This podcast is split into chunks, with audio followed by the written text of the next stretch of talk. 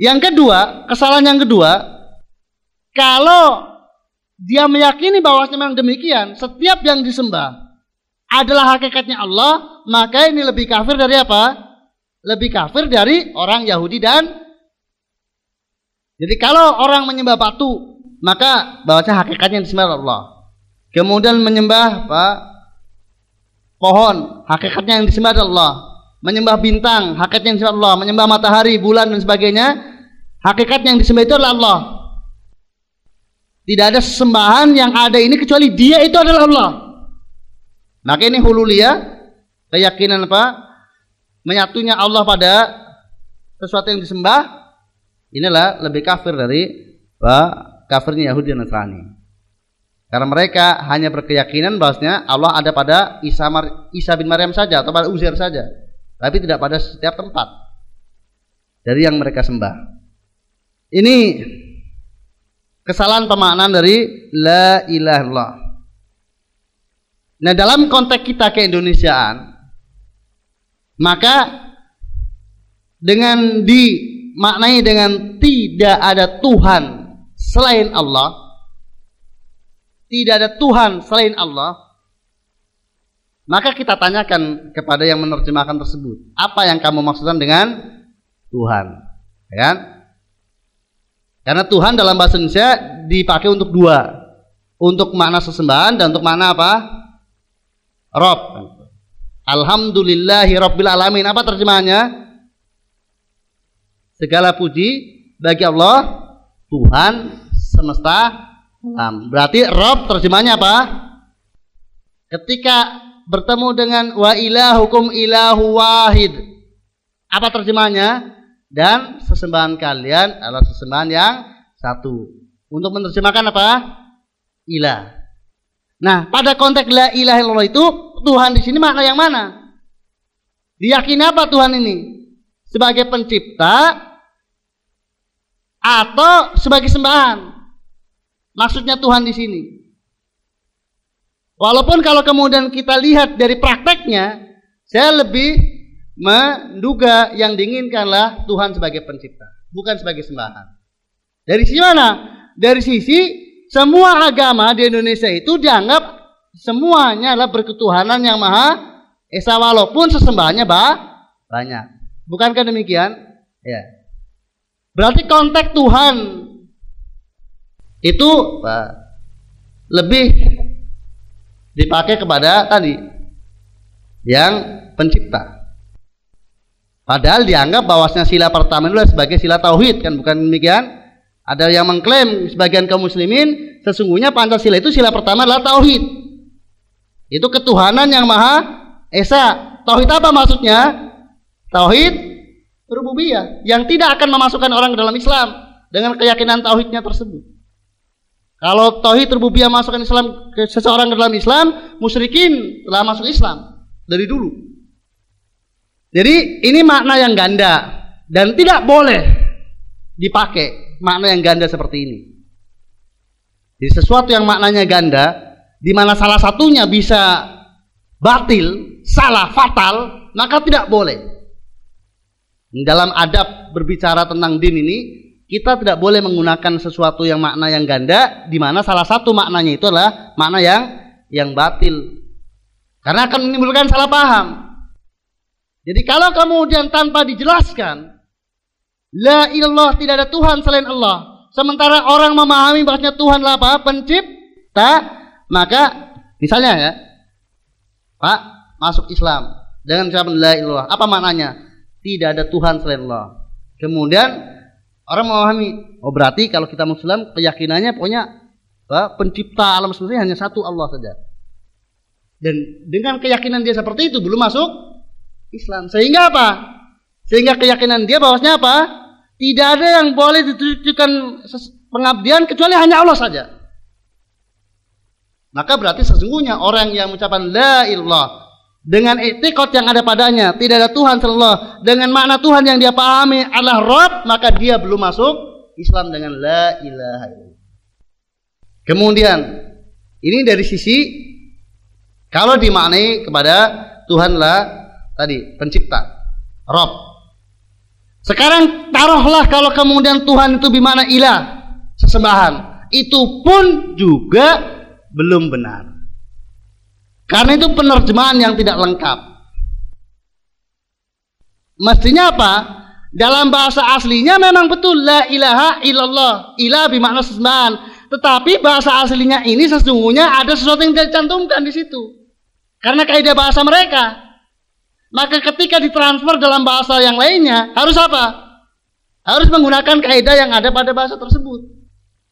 Maka mestinya tidak ada sesembahan yang benar selain Allah. Jangan tidak ada Tuhan Pak, saja tanpa ada yang benar. Kalau Tuhan di sini maknanya sembahan. Karena menerjemahkan dari bahasa asing ke dalam bahasa Indonesia. Maka harus jangan Pak, sesuatu ada yang ditinggal ketika dalam bahasa kita tidak mengenal hal itu. Kalau diterjemahkan Tuhan maknanya sembahan tadi, tidak ada sesembahan selain Allah. Kesalahannya sudah saya jelaskan tadi kan. Dalam dalam bahasa Indonesia tidak ada Tuhan selain Allah sudah bahasa yang sempurna kan, kalimat yang sempurna. Ada yang disimpan di situ, tidak ada sesembahan selain Allah. Mengenal disimpan di situ dalam bahasa Indonesia. Eh? Ada istilah makhluk dalam bahasa Indonesia. Maka salah di sini. Dari sisi pelafatannya, adapun mungkin orang keyakinannya benar itu urus kembali kepada yang meyakininya tidak masalah. Tapi dari sisi pengucapannya salah. Tidak ada Tuhan dalam arti sembahan selain Allah itu salah dari sisi pengucapannya. Walaupun mungkin orang meyakininya nggak gitu. Itu karena kebetulan dia paham. Kalau kebetulan dia paham, dia memahami sesuai dengan kalimat yang ada, ya salahnya pada kalimatnya bu. Yang kemudian menimbulkan orang salah paham. Jadi sangat dijaga apa namanya dalam apa? Dalam berbicara din itu sesuatu yang apa? Yang bisa menimbulkan salah paham. Sangat dihindari. Dan ini di antara apa dalam kaidah usul fikih itu termasuk apa sebab apa kerusakan yang ada di alam inilah karena ijmal tidak tafsil karena global tidak kemudian rinci karena per, sesuatu yang global itu banyak menimbulkan permasalahan Nah ini khafin rahimani warahmatullah. Pembahasan yang pertama. Di kesalahan memahami la ilah. Dampaknya, dampak dari kesalahan ini, maka masuk ke dalam jajaran kaum muslimin kesyirikan. Dan termasuk pintu gerbang yang paling lebar. Masuknya kesyirikan dalam kaum muslimin adalah melalui kesal pintu ini salah memaknai la ilaha illallah yang dipelopori oleh Asy'ariyah. Maka Asy'ariyin, orang-orang yang pahamnya Asy'ari dan Asy'ari itu kesesatannya banyak sekali. Ini di antara salah satunya. Paham Asy'ari yang diklaim sebagai paham ahlu sunnah wal jamaah sehingga eh, aswaja-aswaja yang beredar di Indonesia itu yang sudah lebih dikenal dulu sebelum kemudian apa populernya dakwah salafiyah itu pahamnya sebenarnya lah aswaja apa versi asari. Dengan sifat 20-nya itu kesesatan yang lainnya. Kemudian pemaknaan la ilallah kesesatan yang dua kemudian tentang apa? Banyak sekali yang lainnya. Dan tentunya bukan di sini tempatnya. Nah, karena memaknai la ilaha illallah dengan tidak ada yang mampu untuk mencipta selain Allah SWT dan itu sebagai bukti ketahuidan seorang. Apabila orang meyakini demikian maka dia telah bertauhid kepada Allah Subhanahu wa taala. Telah benar tauhidnya kepada Allah Subhanahu wa taala maka konsekuensinya selama orang itu berkeyakinan demikian apa pun yang dia perbuat dengan berdoa kepada selain Allah selama yang berkeyakinan yang memberi adalah Allah dia hanya sebagai perantara kemudian berkorban untuk selain Allah etika untuk Allah mengagungkan Allah selama dia punya keyakinan bahwa hakikatnya yang dia dapatkan dari Allah semata maka dia adalah ahli tauhid. Itu konsekuensi dari apa? Lawazim atau lawazim batil. Konsekuensi yang batil dari pemaknaan la ilaha illallah tidak ada yang mampu mencipta selain Allah Subhanahu wa taala. Sehingga kita akan lihat ya, betapa Asy'ariyun Para penganut paham asar ini bergelimang dalam kesyirikan dengan mereka tidak merasa mereka telah berbuat syirik karena apa? Karena tauhid bagi mereka adalah keyakinan bahwasanya Rob satu-satunya adalah Allah Subhanahu wa taala. Sehingga sulit untuk kemudian mereka diajak kembali kepada tauhid karena mereka telah merasa di atas tauhid dengan ucapan la ilaha illallahnya dan keyakinannya tentang Allah SWT bahwasanya Allah adalah Rob satu-satunya. Dan fenomena seperti ini tidak hanya di Indonesia saja. Banyak di negeri-negeri kaum muslimin.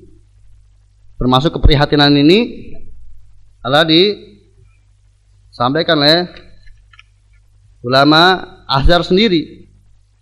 Merebaknya praktek sirikan di Mesir itu juga karena kesalahpahaman memaknai dari la ilaha illallah tersebut.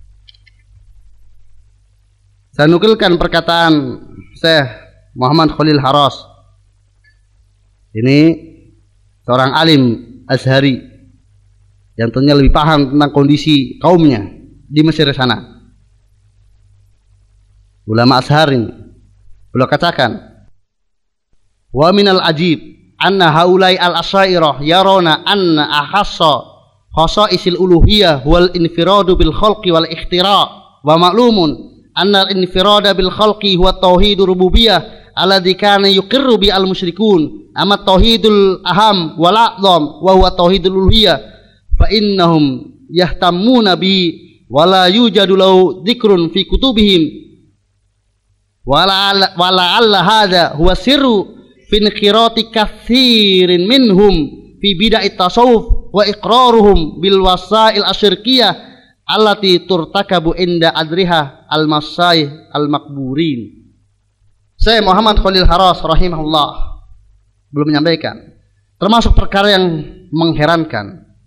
Bahwasanya mereka kaum Asy'ariyah itu berpandangan bahwasanya kekhususan sifat uluhiyah Allah taala adalah pada sisi keesaan Allah dalam mencipta dan mewujudkan Padahal sudah diketahui bahwasanya keesaan Allah dalam mencipta itulah tauhid rububiyah yang sudah diakui oleh kaum musyrikin. Adapun tauhid yang paling terpenting dan paling agung adalah tauhid uluhiyah. Maka sebenarnya mereka Asy'ariyah hanya mengambil perhatian kepada tauhid rububiyah sehingga hampir tidak didapatkan dalam kitab-kitab mereka penyebutan tentang apa? Maka sunya mereka Asy'ariyah tidak mengambil perhatian kepada tauhid uluhiyah sehingga hampir tidak didapatkan dalam kitab-kitab mereka disebutkan tentang tauhid uluhiyah. Dan barangkali inilah rahasia mengapa banyak dari mereka itu terjerumus dalam kubangan bid'ah sufiyah dan mereka menyetujui praktek-praktek wasail tawasul yang syirkiyah yang dilakukan di sisi-sisi kijing-kijing yang telah dikubur. Orang-orang yang telah dikubur di kuburan-kuburan. Jadi ya wajar. Selama bawahnya orang beriman bahwasanya Allah Taala adalah Rob satu-satunya, maka tidak ada syirik kecuali kalau meyakini ada pencipta selain Allah SWT. Dan ini boleh dikatakan dalam alam semesta ini hampir-hampir tidak ada orang musyrik yang seperti ini. Inilah fatalnya kesalahan memaknai la ilaha illallah. Sehingga ya wajar kalau di negeri kita itu beredar paham apa? Semua agama itu apa? Baik dan be benar. Hanya beda apa? Beda caranya saja. Dan inilah merupakan kekafiran tersendiri dari orang yang mengatakannya.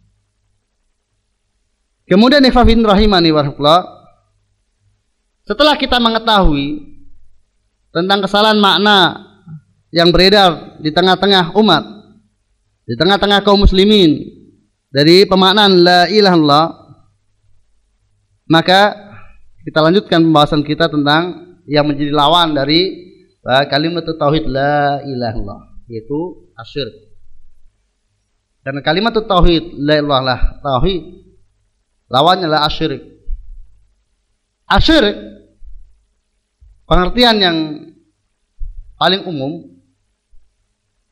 adalah taswiyatu ghairillah billah fi ma huwa min khasaisillah. Mensejajarkan selain Allah dengan Allah dalam hal yang merupakan kekhususan bagi Allah SWT. Dan mensejajarkan selain Allah dengan Allah dalam hal yang merupakan kekhususan bagi Allah SWT. Kemudian kekhususan Allah SWT itu dikelompokkan dalam tiga saja. Yaitu kekhususan rububiyah, kekhususan asma dan sifat, dan kekhususan uluhiyah.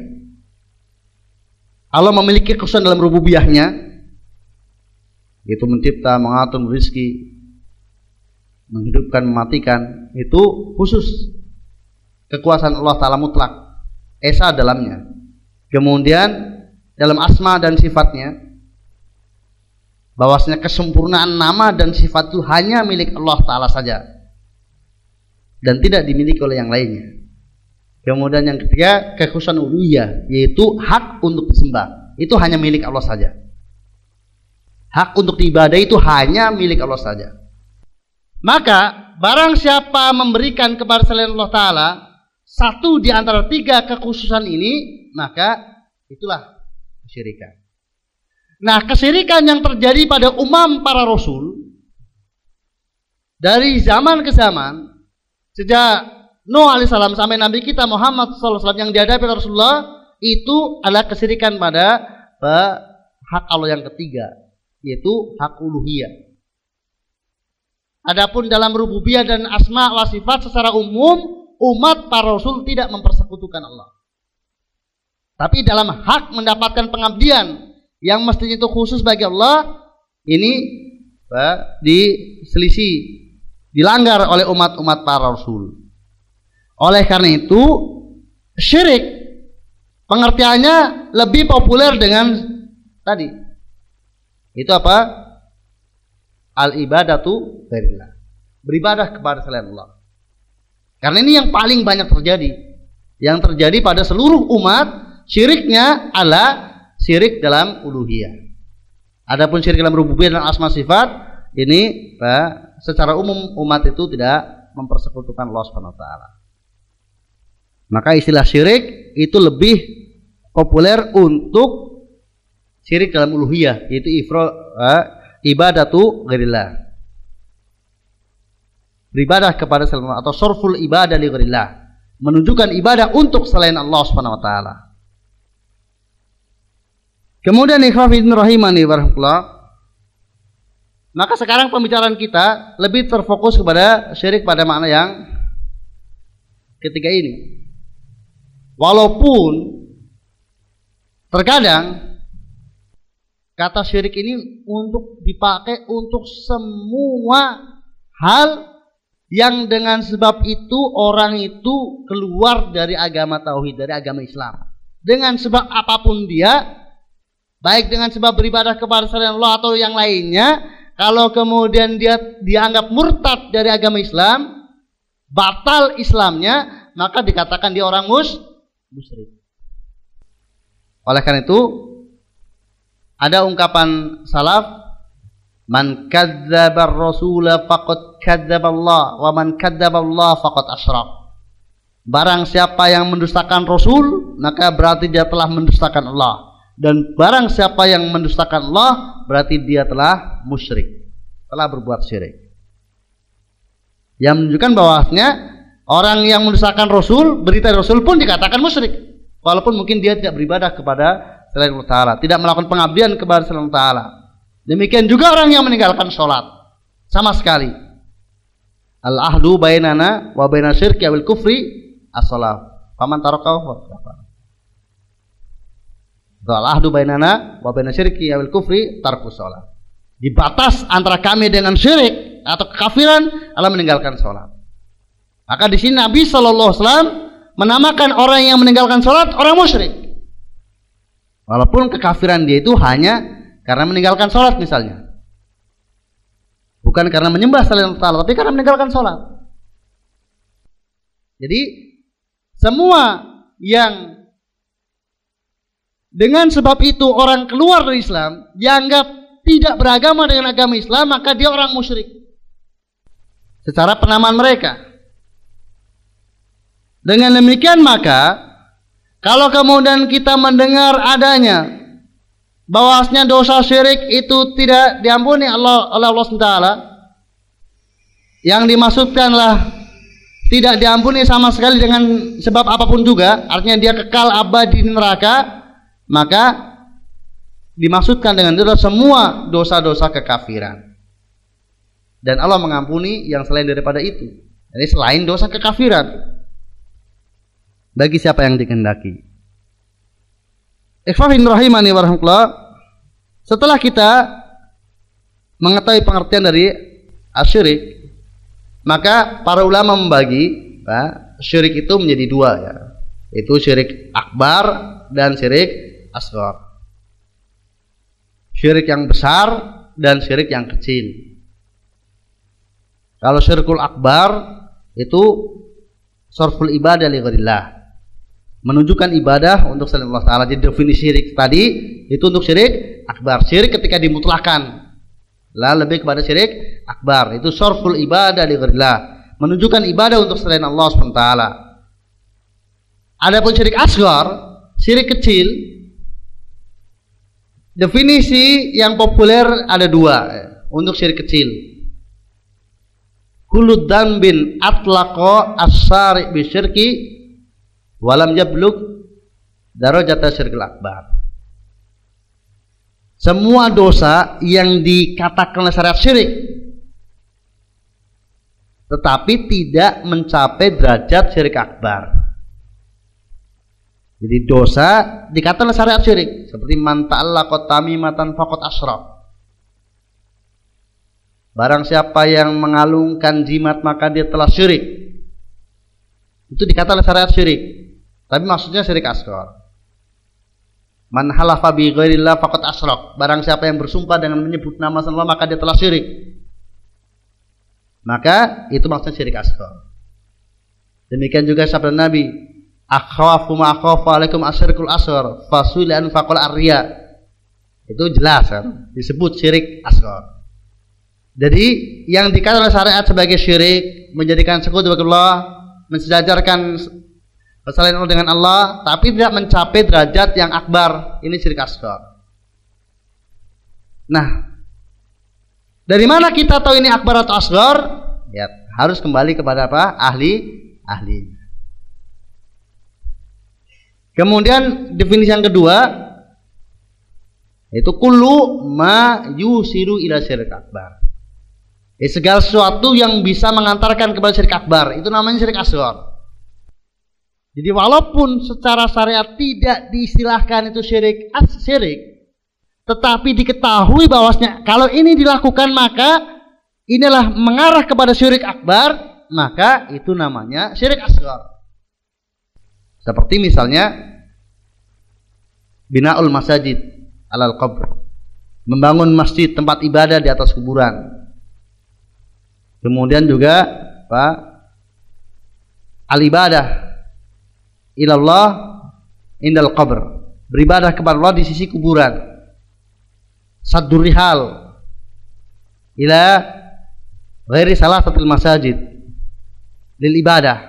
Orang menempuh perjalanan jauh dalam tujuan untuk beribadah tapi bukan ketiga masjid misalnya orang Jogja kalau Jumatan di sana Masjid Menara Kudus atau di Masjid Istiqlal. Jumatannya milih di Istiqlal, lebih afdol misalnya daripada di apa di Masjid Bogong Raya misalnya. Dia orang Jogja. Jadi Kamis malam berangkat untuk apa atau untuk itikaf di sana. Itu apa? Satu rihal itu syirik asghar. Dan lain sebagainya. Kemudian ikhwafin rahimani warahmatullah dosa-dosa yang diistilahkan oleh syariat sebagai syirik atau dia mengarah kepada syirik akbar ini di dalam kacamata salaf itu lebih besar dari dosa-dosa besar yang ada yang bukan merupakan kesyirikan yang bukan mengarah langsung kepada syirik akbar. Seperti Ibnu Mas'ud beliau pernah mengatakan ahlifu billahi kadiban ahabbu ilayya min an min ahlifu bi ghairillahi sadiqan coba perhatikan beliau mengatakan saya bersumpah dengan menyebut nama Allah Taala dusta itu lebih ringan bagiku daripada aku bersumpah dengan menyebut nama selain Allah meskipun jujur. Dalam pandangan masyarakat umum mungkin ya, lebih memilih mana? Bersumpah dengan nama siapa saja yang penting jujur lah. Mau dengan nama Allah tapi kalau nggak jujur ya ngapain? Dah, nggak apa-apa lah. Mau dengan bil Abdul Qadir Jailani bi Muhammadin bi uh, Sunan Kalijaga dan sebagainya. Yang penting jujur. Itu lebih disuka oleh masyarakat apa yang tidak paham tauhid tidak paham besarnya dosa syirik. Daripada apa? Wallahi. Ini dusta. Wallahi. Tapi dusta. Nggak usah walau kalau dusta. Nah, jujur aja lah. Kira-kira kalau kamu jujur dengan sumpah apa? Nah, itu lebih saya suka daripada nah, itu mungkin masyarakat. Nah, tapi bagi masyarakat sahabat tidak demikian cara pandangnya mereka. Ibnu Mas'ud mengatakan demikian. Jadi saya bersumpah dengan nama Allah tapi dusta itu masih lebih ringan bagiku daripada aku harus bersumpah dengan nama Allah walaupun jujur. Padahal dusta sudah dosa besar. Ditambah lagi dalam berdusta dengan membawa apa? nama Allah ini lebih besar lagi dosanya. Dusta tanpa sumpah saja sudah dosa besar. Ini sudah sumpah, dusta lagi. Tapi bagi sahabat itu masih lebih ringan dibandingkan apa? Orangnya sih jujur. Masya Allah jujur. Tapi apa? Kalau bersumpah dengan menyebut nama selain Allah. Hina. Nah ini yang kadang apa? Tidaklah dipahami dengan benar dan dirasakan dengan benar kecuali dengan mengenal keagungan Allah dengan yang sendiri. Maka ma'rifatullah bagaimana sudah saya sampaikan ini kuncinya. Bagaimana orang itu bisa apa namanya kemudian merasakan pengagungan kepada Allah Subhanahu wa taala. Dan betapa hinanya dan rendahnya jeleknya perkara-perkara yang di situ ada unsur pelecehan kepada Allah Subhanahu wa taala, perendahan kepada Allah Subhanahu wa taala, lebih memuliakan selain Allah Taala dibandingkan Allah Subhanahu wa taala. Dan demikianlah ikhwafin rahimani wa rahmatullah. Sebagai gambaran bahwasanya sekecil apa pun kalau itu adalah dosa yang merupakan dosa kesyirikan, memang sudah dinas oleh syarat syirik atau kita tahu bahwasanya itu mengarah kepada kesyirikan, itu di mata kesyariat sangat jelek. Lebih jelek dari dosa-dosa yang besar yang lainnya yang bukan merupakan kesyirikan. Mudah-mudahan bisa dipahami dengan jelas. Insya Allah kita lanjutkan pada season berikutnya dengan bah bahaya dari kesyirikan atau kemudian juga apa yang semestinya kita lakukan demi bah, menumbuhkan rasa takut kepada syirik. Subhanakallahumma wa bihamdika asyhadu an la.